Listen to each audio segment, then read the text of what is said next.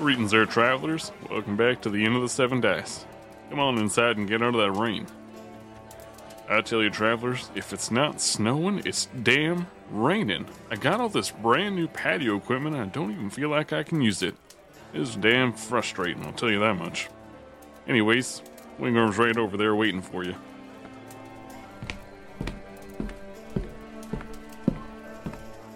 Oh, greetings there, travelers. It's me, Wingover Gimble, famous gnome bad. You're probably saying, Oh, Wingover, you're looking extra fancy today. And I would tell you, hmm, I am. Matter of fact, I got this brand new hat. I'm so glad you noticed. I know you can't actually really speak while we're talking, but I'm gonna pretend you noticed, and that's what you commented on because I spent a fair amount of gold on it, and I think if you purchase something nice for yourself, it's okay to talk about it. You spent money. You're allowed. Actually, if anything, you're obligated. All right, travelers. Ooh, where do we leave off? We had quite the interesting tale following our two new companions. You see, traveling into Silendia, it's talking to us about a certain something. Maybe a certain instrument, dear travelers? Yes, that's right, we're having a good old fashioned backstory episode, but also it's a look into the future. What a strange twist of events. But I don't want to give away too much. This is Ronnie's time to shine. Uh, now, in which we asked a person to come in here for the battle bards. What the hell is that? Travelers, I locked the door. They're not allowed in. You're probably wondering, but Wingover, what was it? Nope. Nope, nope, nope. They're not coming in. Not happening. Go over to battlebards.com. Amazing sound effects, fantastic music, all sorts of wonderful things. They have Gnome Revelry, which takes me back to my glory days back in Bardic College. All sorts of wonderful music from the gnomish people. They have all sorts of explosions. You have spaceships. They have all sorts of amazing things going on. Head on over to battlebards.com for those fantastic sound effects. And I refuse to let that intern in here. I will not speak of what they are. I refuse. The door is locked. That's right, Michael. No patrons are coming in. Anyways, travelers, we do not have any fan mail today. Little bit sad. But if you feel like sending us in some, head on over to the iTunes, leave us one of those good reviews, talk to us, or head on over to the Twitter. Send us a message at Ballad7Dice, or we even have the Podchaser, where you can leave a review on there if you'd like. It's a lot easier than iTunes. Alright, travelers, I don't want to yap your ear off any longer than I have to. So I present to you The Ballad of Celindia, Part 2.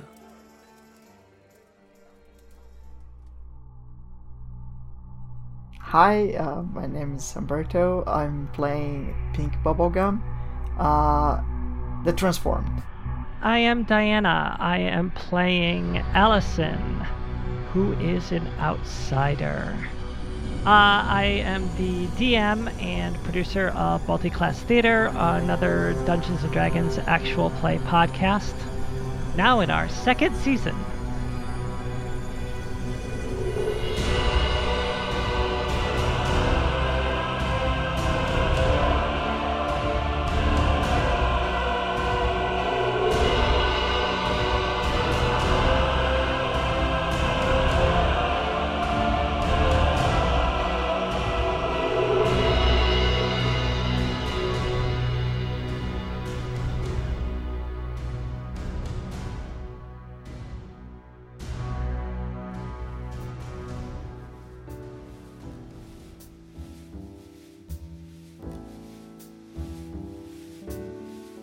All right, last time our two heroes had just went to school, dealt with, you know, classic teenage woes like your body is acting weird, it's hard to fit in, and you're being attacked by people who are obsessed with the economy. Classic teenage things. After defeating the capitalism and tax boy, you went off and had a pretty solid heart to heart while you're wandering through the streets of Silindia. And as night slowly started to creep in, you felt the call, this drum echoing through your mind more and more and more to the point where it was physically affecting you. You were feeling the vibrations through your body, drawing you back to this school. And seeing that Tax Boy had turned this whole classroom completely into gold, you felt as the structural integrity of the floor gave way and you fell, falling, plummeting into this darkness, and the drums were getting louder and louder, affecting your powers as you fell.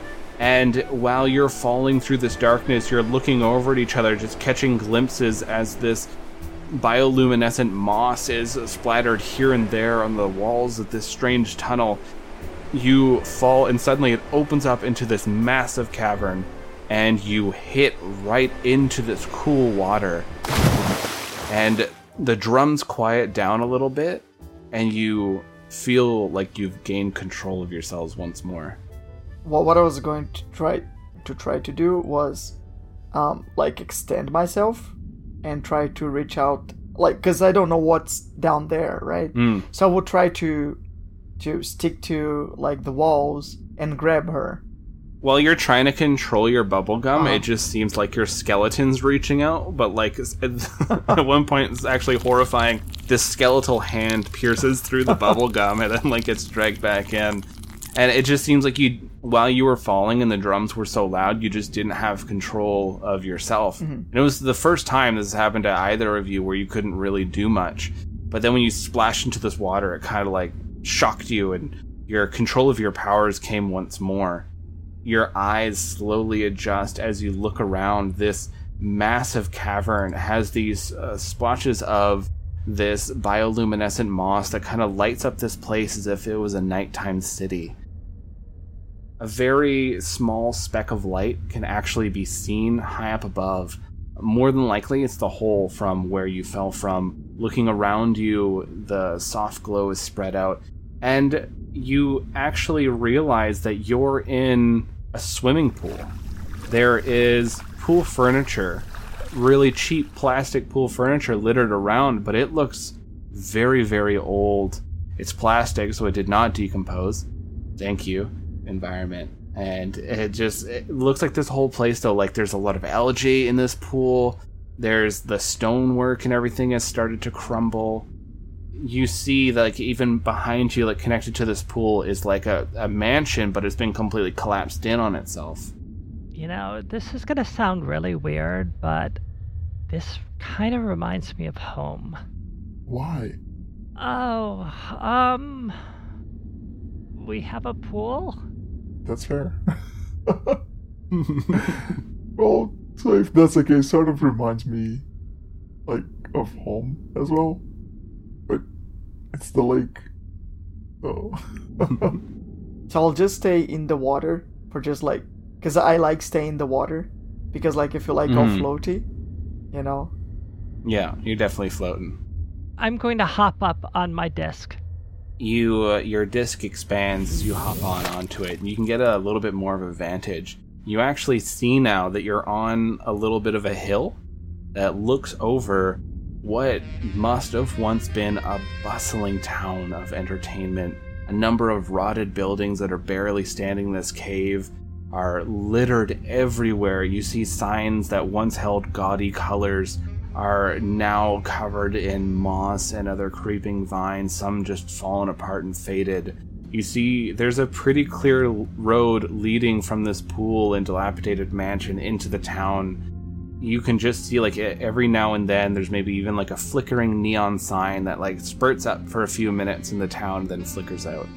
So does it have like an indication of, I don't know, like of time? You know, like if if there is, Mm.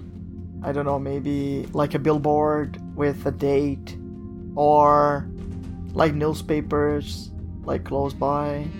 Why don't you roll and assess the situation? Let's see if you can see some stuff. Okay, so I got a three.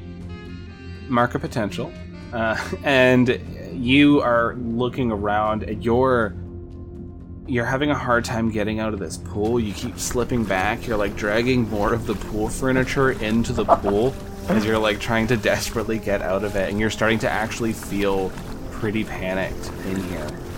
How wide is the pool? the pool is uh, like maybe 15 feet wide, uh, another like 15 feet across, so it's like a square. Okay.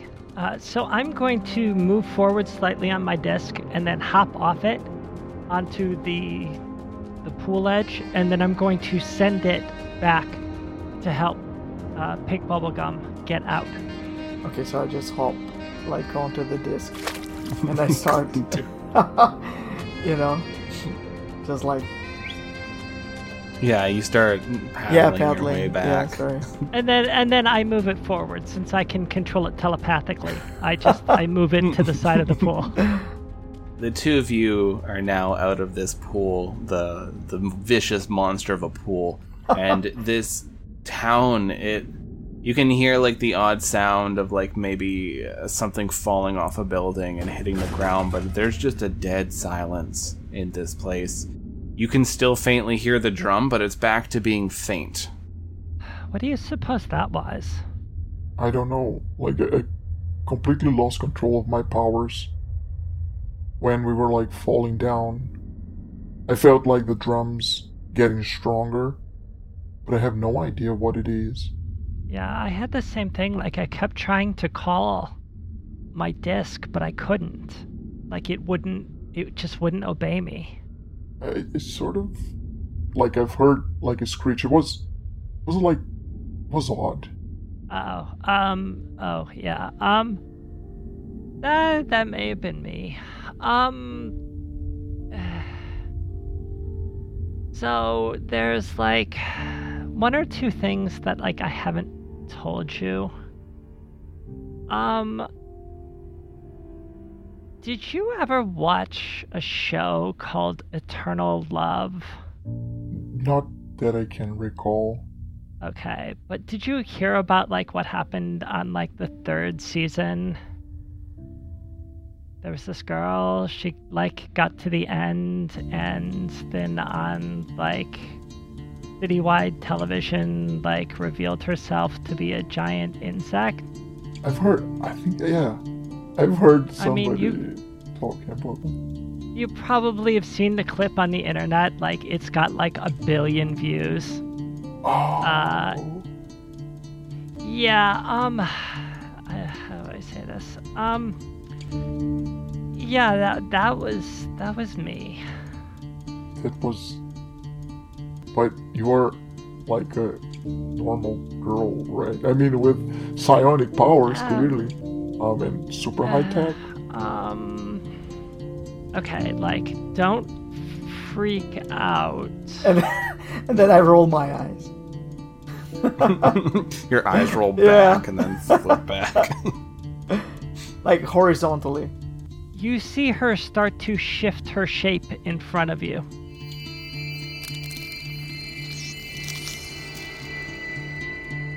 And the tall girl turns into an even taller insectoid with antennae and clacking mandibles and praying mantis type uh, forearms. So, yeah, this is like what I really look like. It's just like chittering, like. Exactly. Oh, you do look strong. And Wow. that's all that matters. Thank you. BG, I, I I appreciate that. I'm You're you're still you, right? I mean, Oh yeah, I'm still me. Yeah. I'm just like, you know, I'm like silly and goofy and you know but like eh, like uh, I kinda got this whole other thing going on. I don't see I don't see any issues, like at all. I'll keep liking the way you are.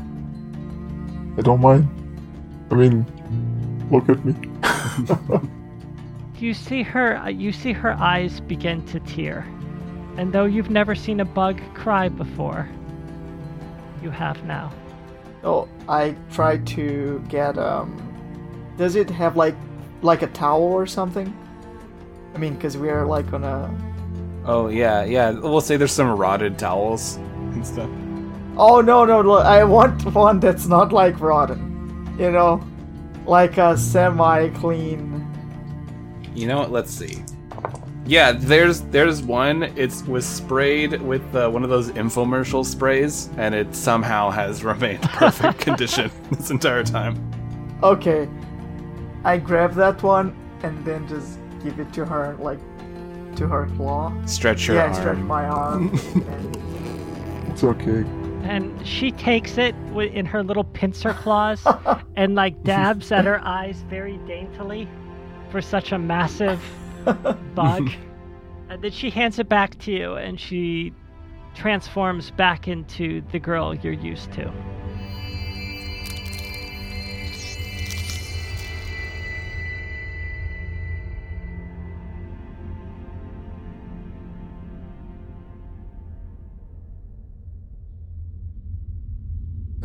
Let's investigate this. Allison, mark a potential, and uh, on your next roll, you can get a plus one because you're you're feeling good. You for the first time since the TV show, you showed someone who you really are, and they accepted you. Yay. Are two uh, involuntarily teenagers. Do you walk into this dilapidated town? I think we should investigate. Yeah, yeah. She puts the uh, the disc shrinks and she attaches it once again to her bracelet. Thank you for helping me uh, Oh, at the pool. of course. And they start walking into town. As you walk through this town, uh, the odd neon sign buzzes and comes to life while you're you're going through. Bits of arcane energy actually still glow as it drags itself back on. You can see it, these little tendrils moving throughout the signs. You see spots where people must have actually tied up animals instead of parking vehicles. And you see the odd sign mostly faded away, but you catch like advertisements on products that you've never heard of. As you march along, uh, something catches your eye. You see in the middle of the road that you're walking on is a large suit of armor standing in the middle of the street. Moss has grown over it, and the moisture in the air has begun to rust its form. It takes a second for you to recognize, but you realize this is the Iron Champion, one of the first heroes. A synth was originally designed for combat but gained sentience and wished to help and rescue the people of Silendia. They've been missing for the last 15 years, and it was said they went off to go fight in a big battle, but they were just never seen from again. Like, does it have like an opening or something? Uh, it just looks like a, it's a large suit of like fully enclosed armor, and it's just kind of like standing, a little hunched. So, and it doesn't have like any sort of opening that I could get through. You could go check it out if you want. So I want to, like, I'm curious. Is there an oil can anywhere nearby? No, you don't see any any oil cans. Coming up closer, it like you could see the marks of damage on the armor. It looks like the synth had must have fought something before it ended up here. And you see scrawled on its chest, written in strange arcane writing, what has 88 keys but cannot open a single door? A keyboard. As you say a keyboard, its chest glows a little bit and starts opening up. And you see inside there's all the wires and gears, and there's these empty magical reservoirs that, mu- that would power the synth, but they've been completely drained. And you see just floating inside there is a small pick, like a guitar pick, and it's giving off a radiant white glow. Should I pick that? Um. Hmm. I don't know. I was wondering if I could somehow. Can I do, like, whatever the equivalent of an investigation check is to determine, uh. So that'd be like a, an assess the situation. Yeah, can I assess the situation to determine whether it's possible to repair the synth? Uh, roll a plus on your superior. Remember, you get the plus one from when you were talking to Pink Bubblegum. Nine.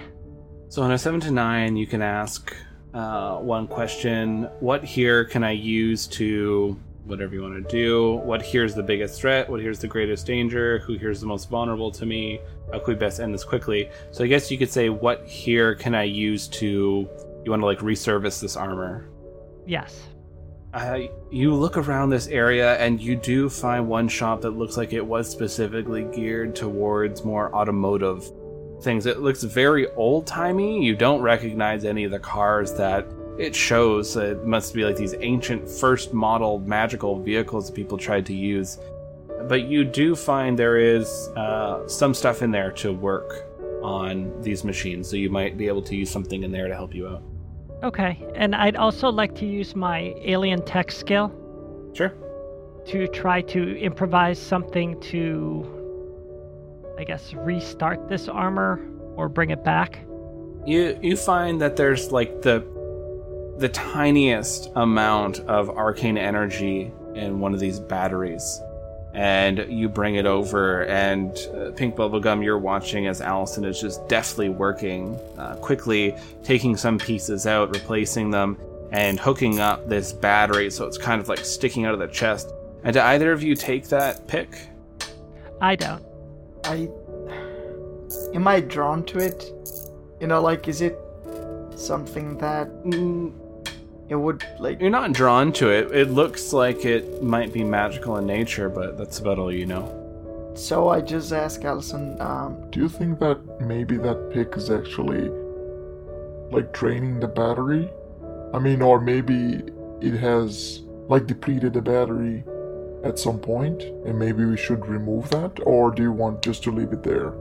Uh, she looks up. She's been focused on repairing this, so she's kind of like half listening to your question. And she kind of sh- shrugs and says, uh, mm, Yeah, I, I have no idea. Like, it could be. I mean, I've never seen anything like it, but I mean, what I what do you think is like if you take it, is it gonna like explode or something? Like, I wouldn't think so.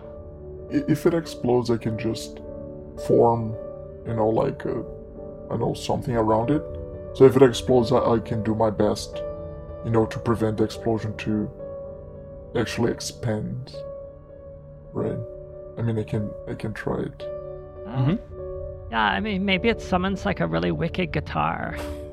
you know, you know, like girls like guys who play guitar. Something to think about. That's true. So I, I just reach out and uh, I sort of like form, like a generate. I don't know, like an orb around uh, like the pick. Um, make a bubble Yeah. out of your bubble gum and then I just pull it. Yeah, it, and it does. It seems fine. Like when you you get like a little bit of like energy coming from it, like kind of rippling through you, kind of like if like you had your hand on one of those uh, one of those static orb things that makes your hair go on end. But like that's about that's about it. Like you you feel okay. Allison, you just finish working on this machine, and it begins to power up faintly. You watch the eye start to slowly spark, and you hear this sound of something turning on. Heroes. H- hello? Why are you he- he- he- he- here? Uh, like, I don't know. We like fell through the ground. and I don't even know where here is. Be careful. Where are we? We are at the be- be- be- beginning. Beginning of what? Okay, yeah, that's not cryptic. Um, are you okay? What happened to you? My ener- ener- energy was running low, and I showed up here. I was drawn to here. Yeah, but you look like you were in a fight. Yes. I had just fought Tyrannosaurus David. Oh, I. Yeah, I don't think I've seen that vid. Yeah. I mean, wh- when when did you like turn off? When did your batteries um, ran out? You could hear like uh, the sounds of like the machine humming. I turned down at 3051, December 25th. And How long? So you know that that's pretty much uh, it's like maybe 15 and a half years ago around the time when when they went missing. So we we just solved one mystery. Can you make it out of here? Like, can you? Are you able to fly? I don't know if you do fly. I confess you're like a little bit before my time, but like my my dad was a huge fan. Scanning.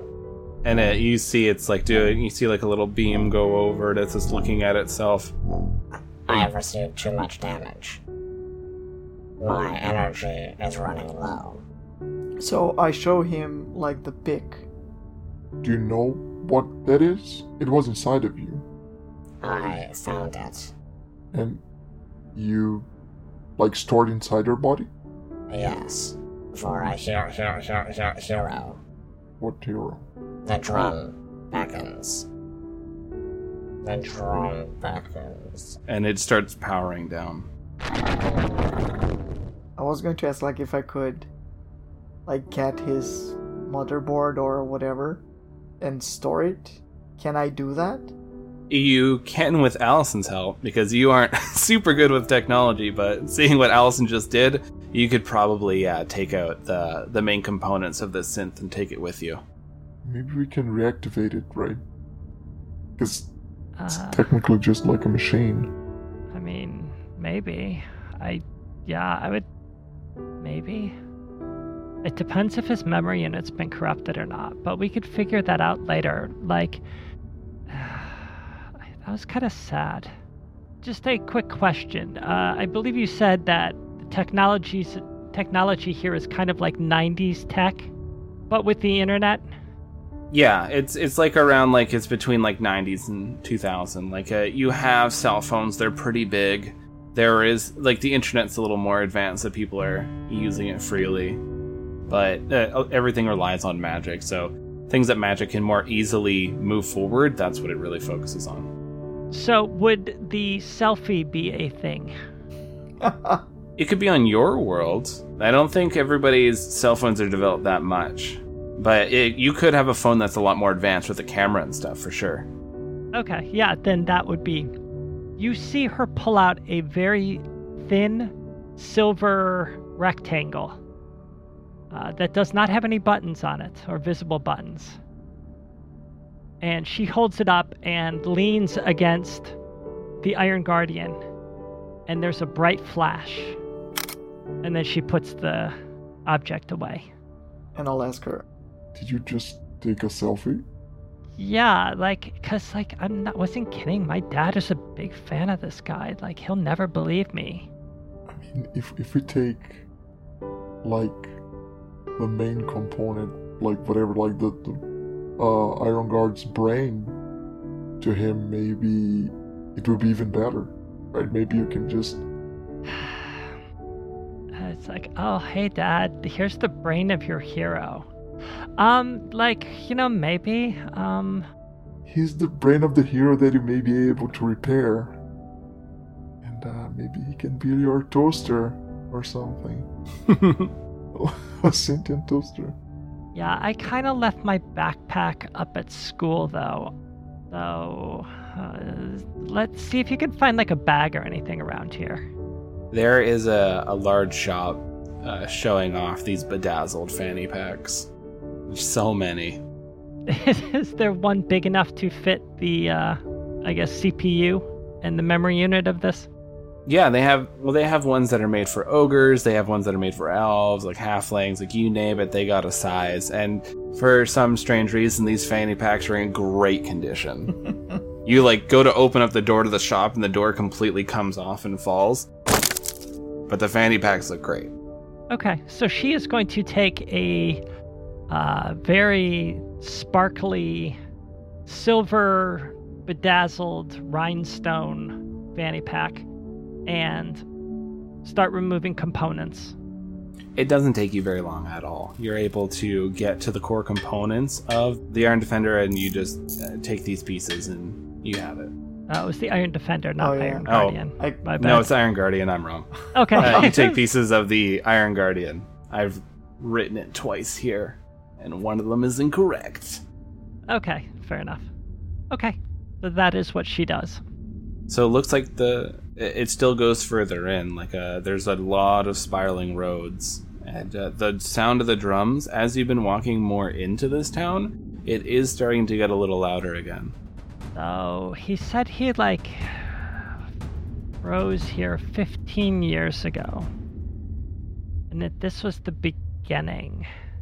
Does that like mean anything to you? Not at all. I mean, I asked him beginning of what, and he didn't answer me. So, I have no idea. You both hear the sounds of a like boots sort of scuffing as someone's walking up, like they're clearly making their their presence known. You recognize right away who this is. This is the an anti-hero who often goes around and they used to be a reporter and then they just started getting more and more into this work and the magics of Silindia had warped their form that they now have like a TV for a head and they went by the name of the Media Maestro. And they they record everything they see and then they can play it on their face. And they they walk up. They have this like this black sort of uh, like leather jacket. They have these iron boots that they're walking with. They look like they're kind of decked out like they're ready to fight, but their hands are in their pockets. Looking over at you, their face turns to static and then like a little clip of this troll woman. She's uh, looks like a newscaster sitting behind a desk, and she looks up and says, "Would you like to know more?" Just real quick question: Does the um, Media Maestro also have like a fedora on their head with a little press? Oh, they do now. Okay. Oh, I do want to know more. Do I recognize him as like a an anti-hero? Yeah, you know that they play outside the bounds of society. They don't uh, always listen to the rules. They don't always work with the heroes. No, I mean like do I know him specifically? Like can I recall him? Yeah. Uh, Sorry, yeah, do Uh, yeah, you would have been taught about Okay. uh, the Media Maestro. So I I'm sort of like defensive, um, and I'm like, I just I just like whisper to Allison like, If he does something, if he like makes a move, I'm just going to like fry his circuits. okay, that's that's a good plan B. Um, so she just quickly pulls out her phone again and snaps a picture, and then puts it away. You quickly look at the photo, like to make sure it took, and that somehow they had posed. And then you never I, saw I, them move. I did. I did like the uh, peace sign. Yeah. Tell us more, Magic Box. Their face fizzes and like the channels flip. And then you see there's this old wizened halfling. It looks like they're on the set of like some super fantasy show. And they say, Come with me, I have secrets to show you. and they start walking away. yeah, I just follow, just followed uh, Media Maestro.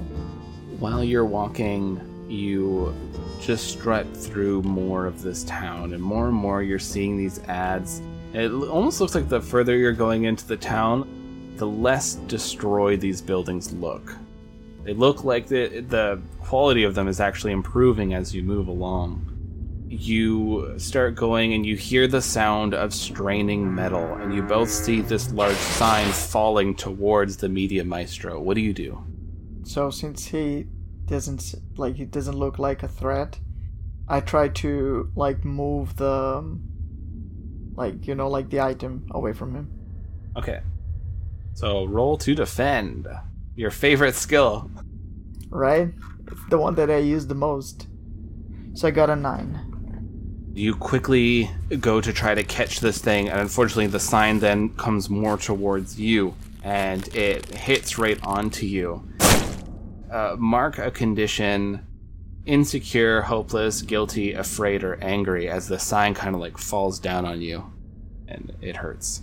I think I'll be angry just because like I shouldn't be like helping, you know, like supervillains. Yeah. And then you got hurt for it. Yeah, exactly. I just I did it just like out of reflex. You have to kind of like squish yourself out from under the sign, but you can, thankfully. As you, all three of you, turn around and look at the sign, the Media Maestro flicks their channels, and it's like this cowboy, and it says, Thanks, partner. And you look down at the sign, and the sign says, Welcome to Geldspar, the last true town. Have you ever heard of this city? The first time I I heard, uh, like, I hear of it. I've. Do you, have you ever heard of Geldspar? Like, she just shrugs. Yeah, this is not a, a name that's thrown around. The channels flick once more, and the media maestro says, uh, You see, there's this reporter, and they say, Some secrets are often buried, but we're here to figure it out. So start talking. They lead you into this building where all that had happened. And you, coming into this place, you see scrawlings all over the wall, calculations of the highest gross profits, ways to save money based on changes to infrastructure, and constant quotes about free market competition driven sales. On the ground, you see a golden mask with a dollar billed glasses over it. You recognize it as the capitalist old mask back when they were a hero. And you see Media Maestro crouches down near the mask and looks up at you. Their face scrambles again with static, and now it becomes this like undead who's like lurching. And it says, Would you like to hear a story? Uh, sure. That's why we followed him. Or you.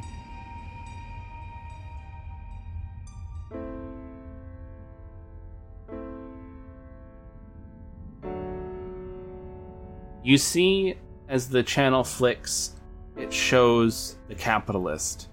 She looks much younger, maybe another like 10 years ago.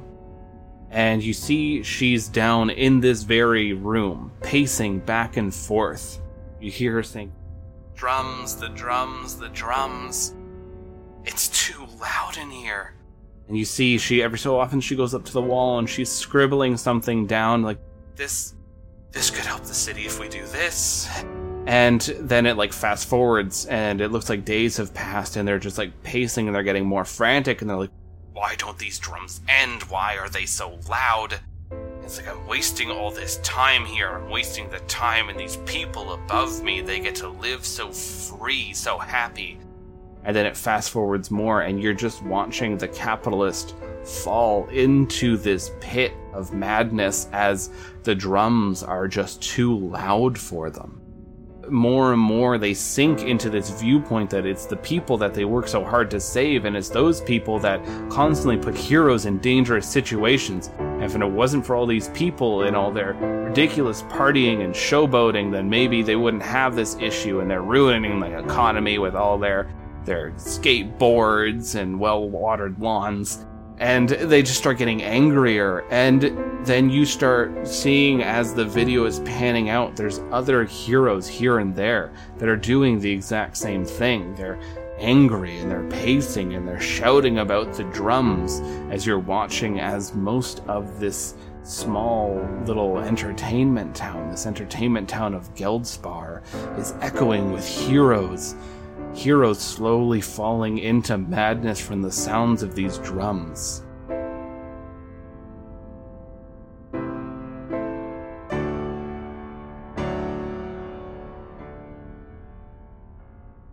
And then it cuts.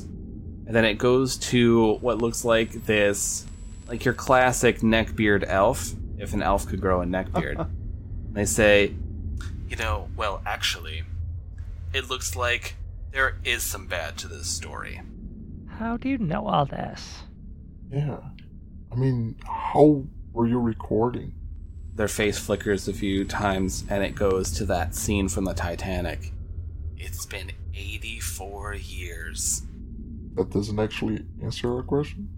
They've just been down here for a long time. So he just doesn't answer our question. And it, it flickers again to like this old school detective. It's like, sometimes you just have to keep coming back to the scene to really figure out what's going on.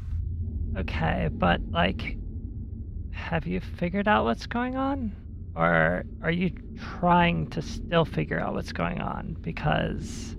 They shake their head, and then they point at a glowing part in pink bubblegum, the pick, and they say, You should go rest at the inn.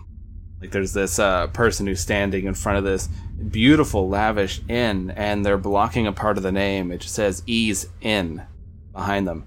Come stay at our beautiful inn here at Geldspar, and we will have the best day for you. Should we go to the inn? I guess. This is so strange. Yeah, like, I still don't understand, like, okay, so. Capitalism realizes that capitalism's bad, but then still becomes and stays capitalism rather than changing their name. Like, it just, it's all so weird.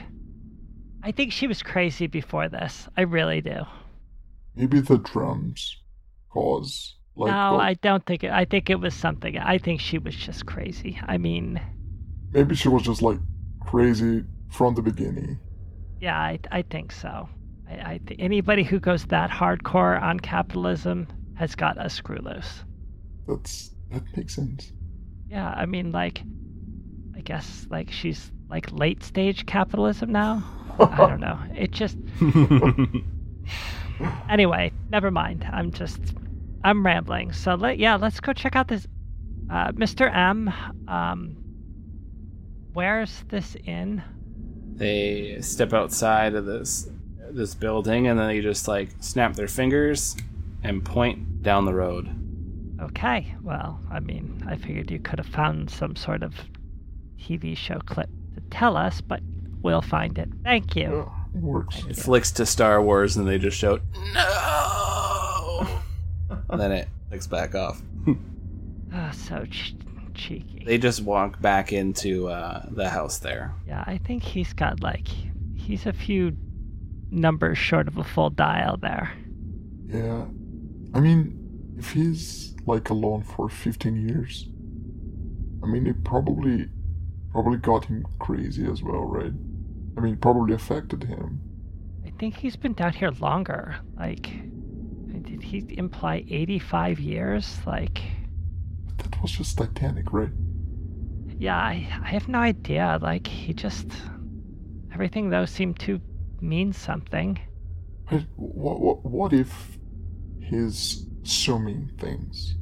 I, I guess we'll find out. Do you think he was, like, created in a lab or, like, a TV fell on his head and then he got struck by lightning? That's a lot of unfortunate events to happen, like, for him to become what he is now. I mean, it makes you think, though. It does, but it's highly unlikely. I mean, if it's been here and I haven't seen any food yet, how did he survive? How did he even eat? He's kind of like a TV for a head. I mean, is he powered just like uh, the Iron Garden? Maybe just through arcane power? Could be.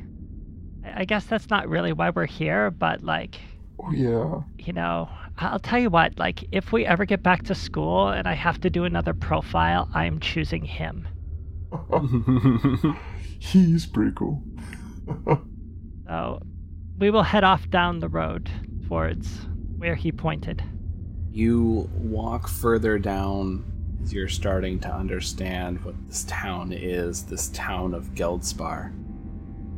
You see signs where there's like little help wanted. Now that the things are becoming a lot more clear as you're walking, you see even like some grass is starting to grow as you're going in.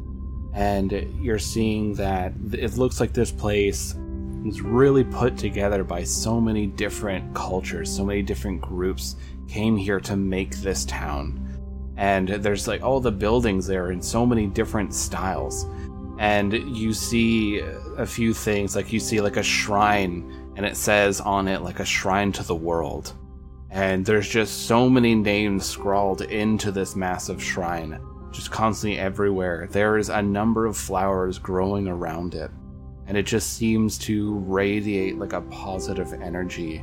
You see that there are all these pictures up around it too, of like drawn pictures of people and places and uh, different things or creatures people miss.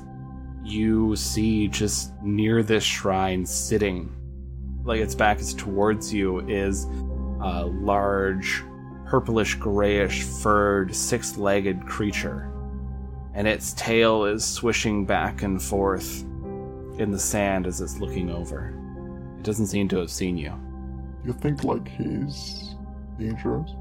I have no idea. Like, I was gonna ask you if you knew what that was. Barely know what I am, let alone that thing. Um, I don't know. Um, I mean, we could try to sneak past it, or Yeah, I think that's a good idea. I mean, throw something to distract it, or I mean, I can't, I can blend in really easily. And uh, how how reflective is that um, disc, like that saucer of yours? Maybe it will reflect like the environment, so it could be like a mirror.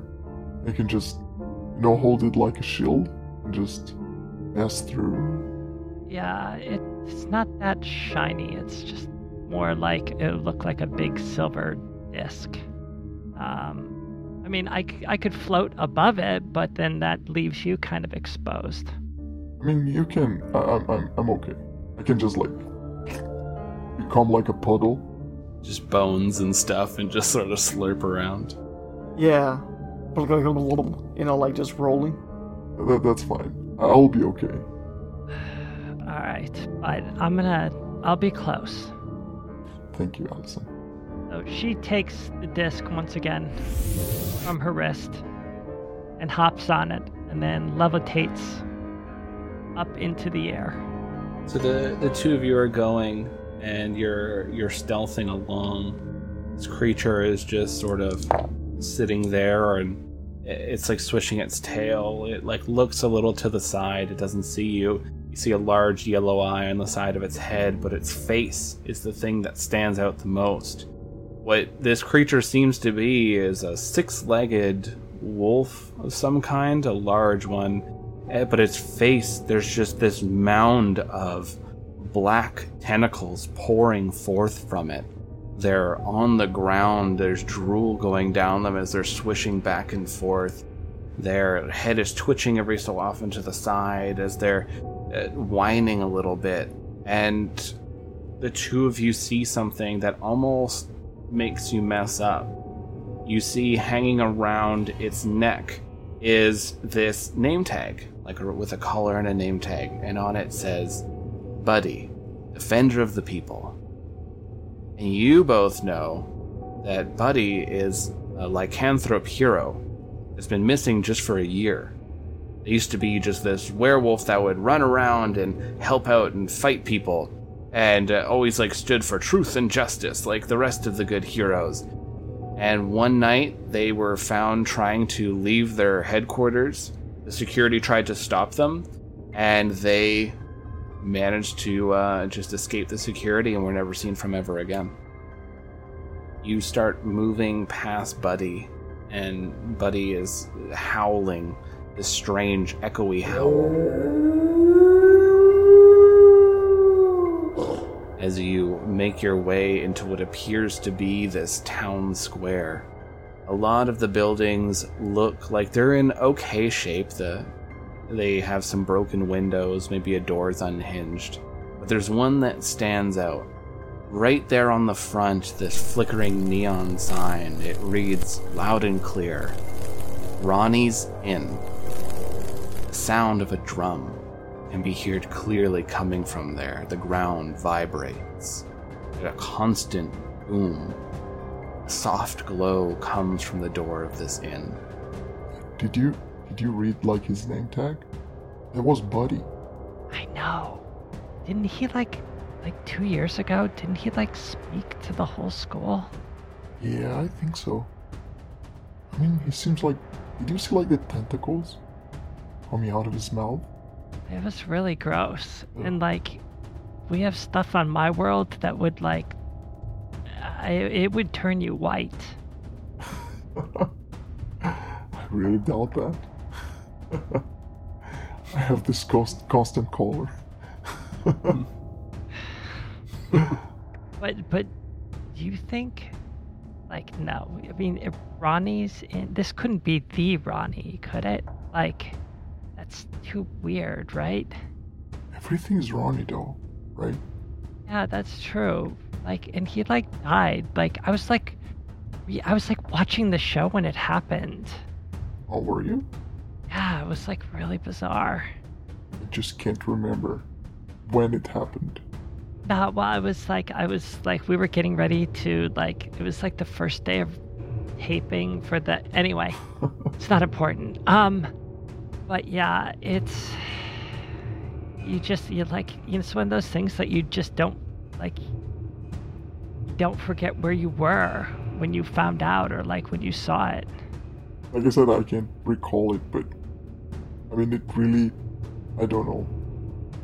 It was something that really changed this world, right? I mean, since the world revol- revolves, or the city at least revolves around him, it was a huge event.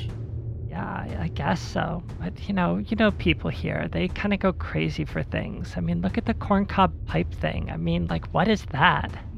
Who thought that was a good idea? Maybe it is like a supervillain that's making those trends. You think? You think that? You think there's like some corporation that's like coming up with trends and then like trying to get people and manipulate them through advertising? I mean, that's like so evil. It is very evil. Yeah. You hear that, Earth? They probably destroyed the environment too. Oh my god, yeah. That's maybe that's what happened to like everything outside the city. I, yeah. Sort of makes sense, right? Oh, um, should we should we go in? Am I feeling like drawn to Ronnie's Inn? You both feel like it's somewhere you want to go. Like the drum is. Mm-hmm. It's tempting, right? Like when you hear the drum, it feels good. It feels energizing. It feels like I want this. Often, whenever you hear it, and the louder it gets, the louder that voice is. I glance over at the pick. Is it doing anything? It's glowing a bit brighter for sure, and the door has the same kind of glow. Mm. Mm. Maybe we should investigate. I I think so, but I'm gonna be sure. So, she puts the disc away and then reaches out, and the sword materializes in her hand. You know, better safe than sorry. Uh, should I? I guess I'll go first. Uh, I think we can go together. Yeah. It's like saloon kind of doors. You can kind of push them open. Okay, so we enter together. As you come up to this door, you see there's like a glowing field around this inn, and there's one small triangle hole for this pick. I take the pick and then insert into the hole. It ripples this energy around. And this door slowly opens up in front of you of the energy before the actual doors. And behind you, you can hear this guttural growling. As your heads turn and you see Buddy has launched himself towards you. Can I try to push Allison like away? Like into the inn, or where would you like to push Allison? No, just just away from because he's bouncing at us, right? Yeah, he's coming from like the way you came. Okay. And you're standing in front of the inn. Okay. Oh, oh, yeah. So I just like saying, Allison, let's let's get inside and. I mean, I don't think we're a match for that thing. Is he? It's in uh, mid leap when we turn around. Yeah. Okay.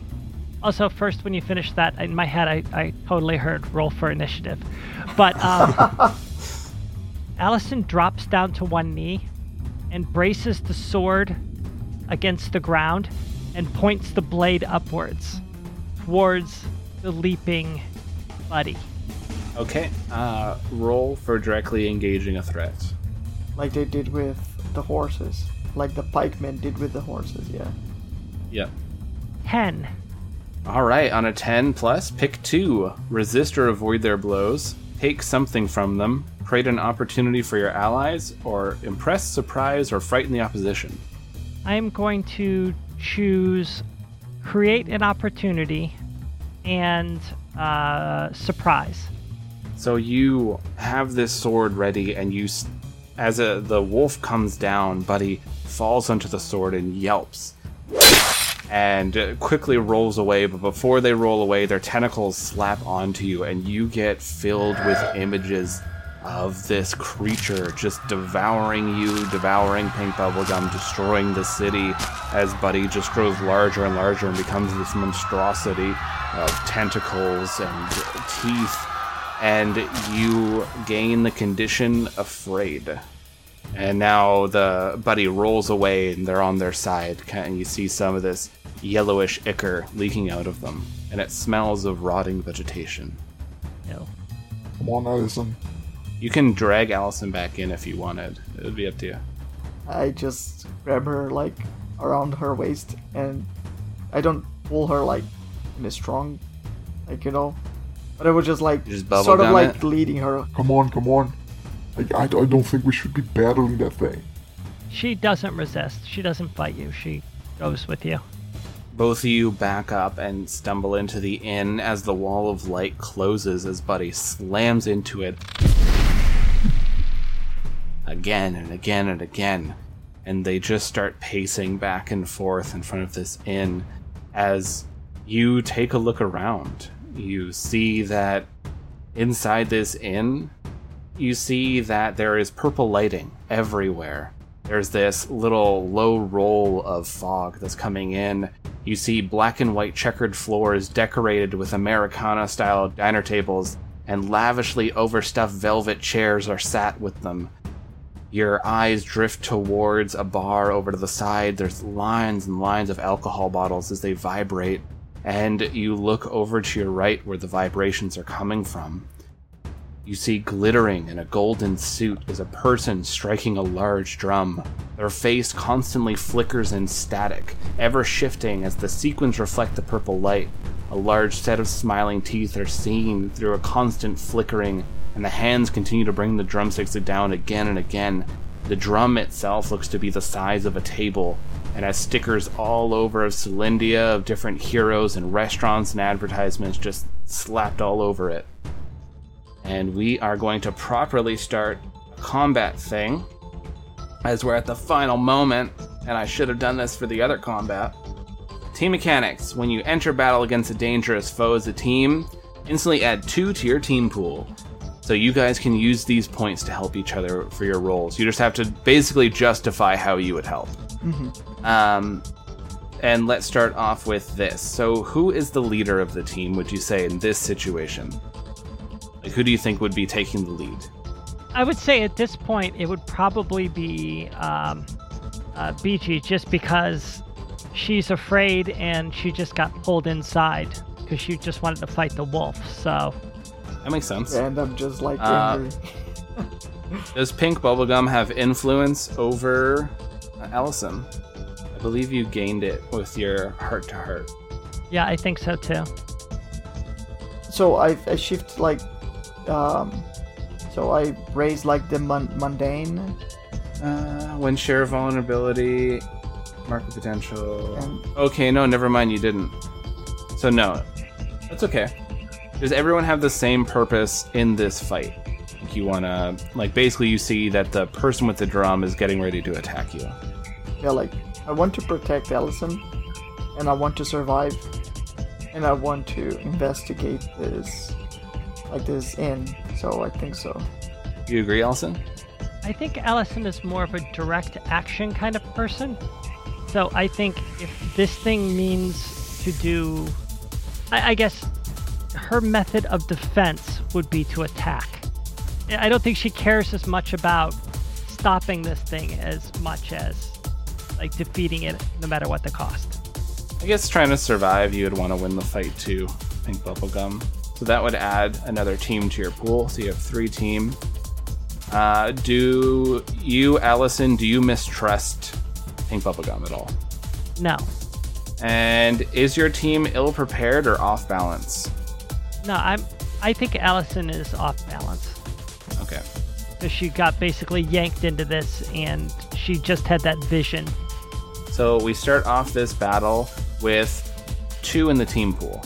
You can add these two points to, uh, well, like one at a time, of course, to any of these rolls to help each other. So starting off, you see this person, they start just uh, hitting this drum harder and harder, and it starts making you a little bit dizzy. And this wave, this shockwave comes out towards the two of you. What would you like to do? Is the shockwave in the air or on the ground? On the ground. Okay. It's like a ripple throughout. Can I jump on top of, like, maybe a table and just. So, is this shockwave, like, threatening? Does it look like I'll get hurt? Yeah, it looks it. So, uh, can I just try to jump, like, on top of, like, a table or something? Sure. Oh, yeah, I'll, I'll try to do that. I was gonna hop on my disc Okay. and float, and then I can't carry two people with it. But is there any way I could just lift him up momentarily until the shockwave passes? Yeah, you can roll to defend, and then maybe like he'll he'll leverage with you, and you lift up. Okay, yeah, then I'll do that. So that's plus savior. It's the most popular move. This. Yeah. I rolled a five. So you go to help Pink Bubblegum, and Pink Bubblegum's like standing on this table and grabs to get onto your disc with you. And you forgot that it just how awkward it is trying to balance this with two people, and it kind of veers. And you feel like you're already terrified. You're clinging to this disc. This shockwave comes through. You actually see Pink Bubblegum get flung backwards from uh, you trying to help them. And Mark guilty as you watch Pink Bubblegum like splat near where all the alcohol bottles are. And you, so this shockwave goes through. A lot of the alcohol is destroyed. Tables and chairs are flipped. And you see this smile just keeps going on this being as their face is just static and flickering, constantly changing. They start like drumming up really quickly, and you watch as these little psychic birds start flying towards all of you. So remember, you can go as as wild as you want. Like if you Pink Bubblegum wanted to like super stretch your arm to like try to grab the drum, or like you could like just make stuff up by all means. Like use your powers. How many birds are there? I mean, is it like something I can maneuver around, or is it like a wall of birds?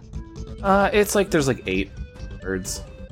Okay, I'd like to zoom towards the drum and then take my sword, pierce the drum, and slice it. Okay, I would say that would be directly engage a threat. Do I have to declare I'm using a team point before I roll or after? Uh, so that would be Pink Bubblegum would have to declare that, and Oh, then okay. you'd have to figure out how Pink Bubblegum could help you in this situation. I see. Okay, I see how it works. Uh, would he, would he have to do it before or after I roll? You can do it after you roll. That's that's totally okay. Yeah. Okay. So you can roll it, figure it out, and then decide if you want to add a team point. Okay. That would be an eight. Okay, so even if you added a team point, it would still be at a nine. So, Yeah, even with the minus two I got, I got I rolled a ten. So so I'm taking it. You're aiming for take something from them.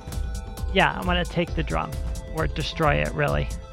So you go to pierce down, and it doesn't seem to actually pierce from the drum. Like your sword slips a little bit, but you manage to kind of use it like a hockey stick instead, and you just slap this drum away from this person, and their smile turns into a frown as they look frantic. Their face starts flickering into all sorts of forms as they are reaching out towards you, and they take one of their drumsticks and they hit down onto your disc and sparks start flying from it as it crashes down to the ground and you hit down to the ground. Pink bubblegum, you see there's slowly this like little tear is in the back of the stage and it looks like it's like a like a portal. It's like slowly starting to open up more and something is coming through that's trying to drag the drum. I take the drum. Okay, can can I reach the drum? Yeah, you can you can try to like rush through the birds to get to the drum. Or you can can't can't you super stretch and grab the uh, Yeah, you definitely could. Yeah, You got stretchy abilities. that's that's what I was thinking of doing. Then I would just like engulf uh, like the drum to prevent whatever is like on the other side of that portal to to get the drum. Roll to unleash your powers plus freak. Oh yeah. So I got 12 in total. You reach through, grabbing this drum and rip it back. And as you like rip the drum away, the birds just kind of like dissipate into nothingness. And you just engulf it with your whole body. It doesn't feel good being in you. Like, it feels like everything in you is saying this is wrong. Like, you shouldn't have this. You shouldn't even be touching this. Like, it just feels wrong in so many ways. And now you see it too, Allison. The tear is starting to form a little bit larger at the end of the stage. And there's little wispy hands that are starting to reach out for where the drum was. Is there a jukebox in here? Yes, 100%. Does it have power? Uh, yep. I want to try to alter the jukebox and try to change it into something to close the portal. Okay. So, uh, I'd say unleash your powers. Uh, that's a five. So you quickly scurry over to this jukebox. You slam your sword into the ground and start messing with it. You take out a few gadgets that you've already had on your person and start quickly trying to modify this. Your people have dealt with portals before, and portals are not super uncommon to Celindia either. You start trying to mess with it, and you quickly slam on uh, to play one of the songs to make it start going. And you aim the energy that it blasts out towards the portal, and then you see it hit there. The person in the golden suit stumbles back off the stage, falling to the ground, and you watch as the portal just completely opens up. Ripping through it, you watch as a very, very, very old looking dwarf walks through. They're leaning heavily on a staff. Their golden arms are cracked and sands are falling from them. They look at you with completely white eyes, a long white beard, thinning hair on top, and they start walking in. What do you two do? Does the dwarf look malevolent? No, they just look very tired and, if anything, a little sad. I'm going to take up my sword and sort of ready it in a defensive position, but I'm not going to do anything. I'm going to wait. Yeah, I'll just stand by uh, Allison. So you quickly move over, Pink Bubblegum, over to Allison in like a defensive position as this drum is inside of you. You watch this dwarf move over to this quick, staticky, flickering person. They slowly kneel down. You can hear their bones kind of crack as they put a hand onto their shoulder. You could see they're whispering something. And the person in the golden suit just kind of looks down. And the dwarf just pats his arm and helps him up. And then looks over at the two of you. They just kind of motion to you, Pink Bubblegum. And you can feel the drum vibrating inside of you. So does it look like he wants the drum? It looks like it. Can I uh, assess the situation? Yes. Forget it. I got a four. Shoot. Yeah. You're just flustered from all that's happening, and the drum inside you is making you feel uh, almost nauseous. And this isn't a feeling you felt, at least since you've woken up. And you can see flashes of Doug from Bubble and Gum, the CEO, pushing you. You feel yourself falling and falling into this vat of pink, and you can mark you can mark insecure as you start just not understanding what's going on and feeling uneasy. And this drum inside you is just now vibrating. Do you think that if I sort of like sling um, this drum into the portal, do you think like these two creatures would leave us alone? They might. They don't seem hostile, I'll say that much. After the drum has been taken away, the other one doesn't seem hostile, they look defeated. Allison holds her sword out in front of Pink Bubblegum, sort of like blocking him and also sort of as if protecting him. And she looks at the dwarf and says, Who are you? someone who has the obligation to save this dead weight. And his voice echoes out. From what? From who? Like, who are you? from himself. He's pure chaos. Um, okay, okay. Um, again, who are you? I am and was. I become, and then I retreated. So I'm time and nothing. But I went by the name of Bordon. Ah, I still do. I mean, it has been so long, and I'm so tired. Time is a never ending thing. Tell me about it. And you've never been on a reality show. Okay, so this is the Ronnie? Like the one I watched die? So, he's the one that survived. He's the last Ronnie. Of all Ronnies, this amazing creature, wonderful friend, is the one that survived. By the way, I was being sarcastic. Horrible person. Um, This old ancient dwarf just shaking his head.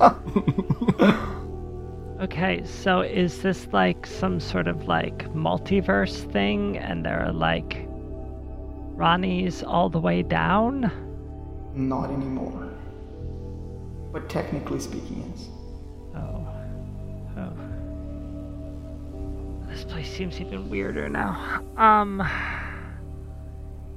Alright, and why do you want the drum? I need a drum to defeat Azathoth. What.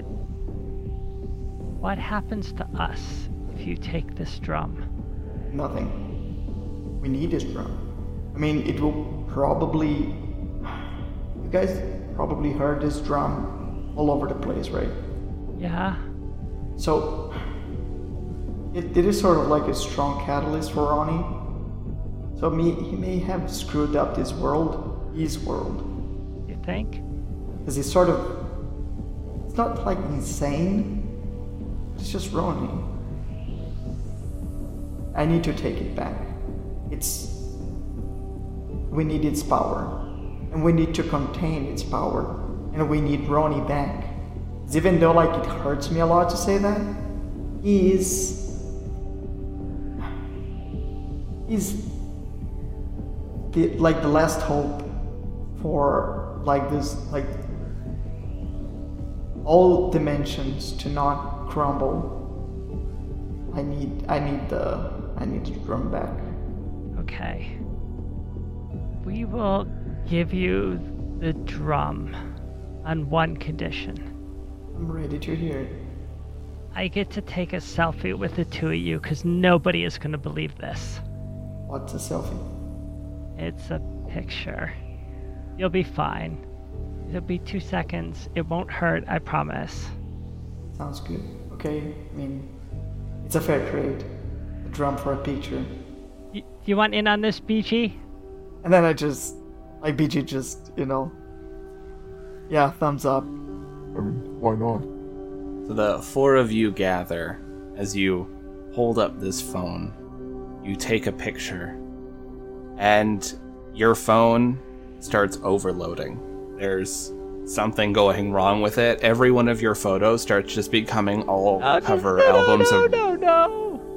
It becomes cover albums of all Ronnie's latest things, and you're like, no, no, no, no, no, no, no, and you're going through, and then you look up, and the drum the old dwarf and the last Ronnie are gone, and a little semblance of peace has returned back to Silendia.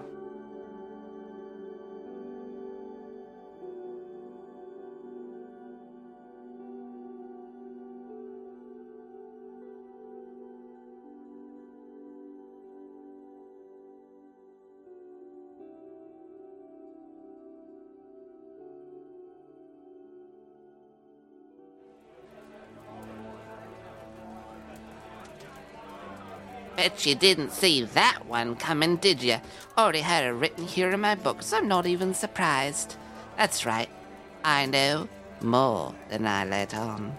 That's old wing over famous number. Oh, yes, I know a few things that are happening in this tale, dear travelers, but it's quite interesting. This drum. What could it all mean? Why were the heroes drawn to the drum? What was that city that was underneath the city? And why did all the heroes get driven to villainy? So many questions, dear travelers, but the answers are lost to the great streets of Salindia. But don't worry, we're going to be joining our dear Death Shift before you know it. If you want to help support the show, travelers, head on over to our Patreon. It's only a dollar a month, and you get access to all sorts of audio goodies, and it helps support the show and pay for hosting and all that good stuff that costs uh, a fair pretty penny. And if you like, every Tuesday at 6.30, we have a show called Rise of Nyarlathotep that we run on Twitch and YouTube. We also have our episodes that are up on the YouTubes, and there are recaps that are both audio and written on our website. Go check that out. It's a lot of fun. Highly recommend it, and we have a lot of Easter eggs from this campaign that are showing up in that campaign. All right, travelers, I don't want to keep you, so I will let you go. It has been a pleasure. And now I have to get rid of that thing outside the door. Anyways, travelers, I bid you all adieu.